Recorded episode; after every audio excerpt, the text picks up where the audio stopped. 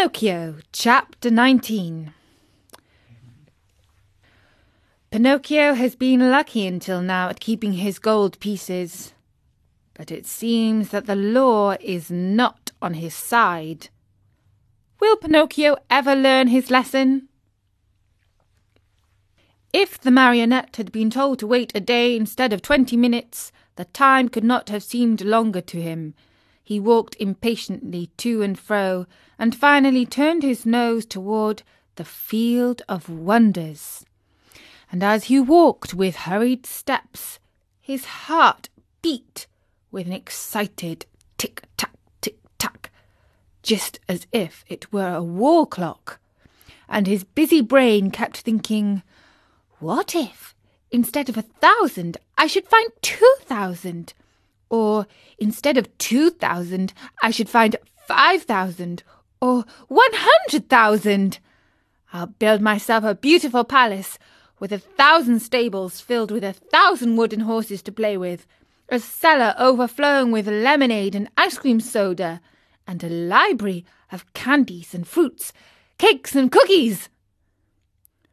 Thus, amusing himself with his fancies, he came to the field there he stopped to see if by chance a vine filled with gold coins was in sight.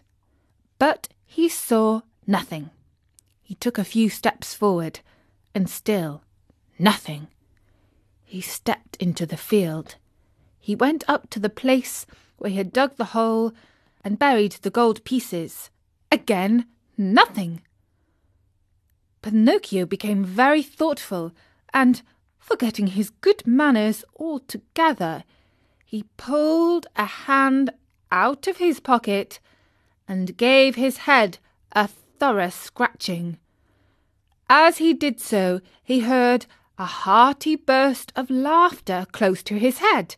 He turned sharply, and there, just above him, on the branch of a tree, sat a large parrot, busily preening his feathers. What are you laughing at? Pinocchio asked peevishly. I'm laughing because, in preening my feathers, I tickle myself under the wings. The marionette did not answer. He walked to the brook, filled his shoe with water, and once more sprinkled the ground which covered the gold pieces. Another burst of laughter, even more impertinent than the first, was heard in the quiet field. Well, cried the marionette. Angrily this time. May I know, Mr. Parrot? What amuses you so? I'm laughing at those simpletons who believe everything they hear and will allow themselves to be caught so easily in the trap set for them. Do you perhaps mean me? I certainly do mean you, poor Pinocchio. You who are such a little silly as to believe that gold can be sown in a field just like beans or squash. I too believe that once, and today I am very sorry for it. Today, but too late. I have reached the conclusion that in order to come by money honestly, one must work and know how to earn it with hand or brain. I don't know what you're talking about, said the marionette, who was beginning to tremble with fear.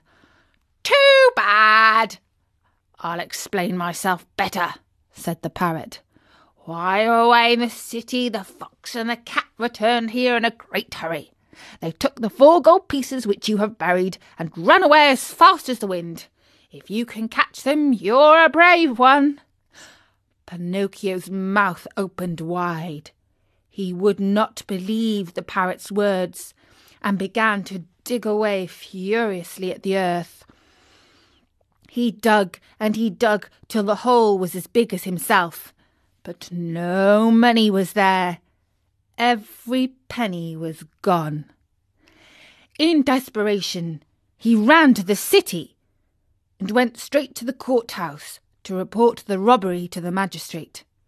The judge was a monkey, a large gorilla venerable with age. A flowing white beard covered his chest and he wore gold rimmed spectacles from which the glasses had dropped out. The reason for wearing these, he said, was that his eyes had been weakened by the work of many years. Pinocchio, standing before him, told his pitiful tale word by word. He gave the names and the descriptions of the robbers, and begged for justice. The judge listened to him with great patience. A kind look shone in his eyes. He became very much interested in the story. He felt moved. He almost wept. When the marionette had no more to say, the judge put out his hand and rang a bell.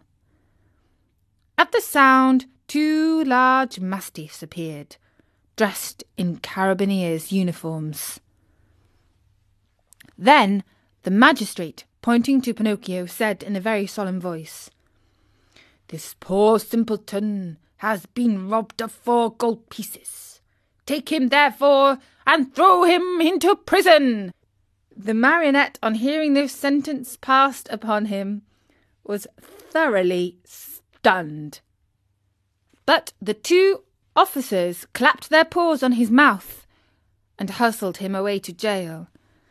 There he had to remain for four long, weary months, and if it had not been for a very lucky chance, he probably would have just had to stay there longer.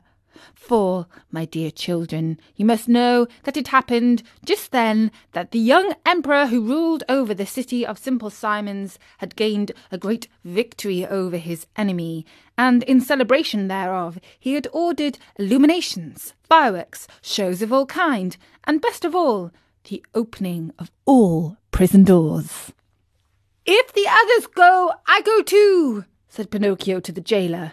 Not you, answered the jailer. You are one of those. I beg your pardon, interrupted Pinocchio. I too am a thief? In that case, you are also free, said the jailer, taking off his cap. He bowed low and opened the door of the prison, and Pinocchio ran out and away, with never a look backward. And that was chapter 19 of Pinocchio. Well, that's justice for you. Pinocchio has been set free from the law. Let's see what mishap may befall him in the next chapter of Pinocchio on Storynory.com.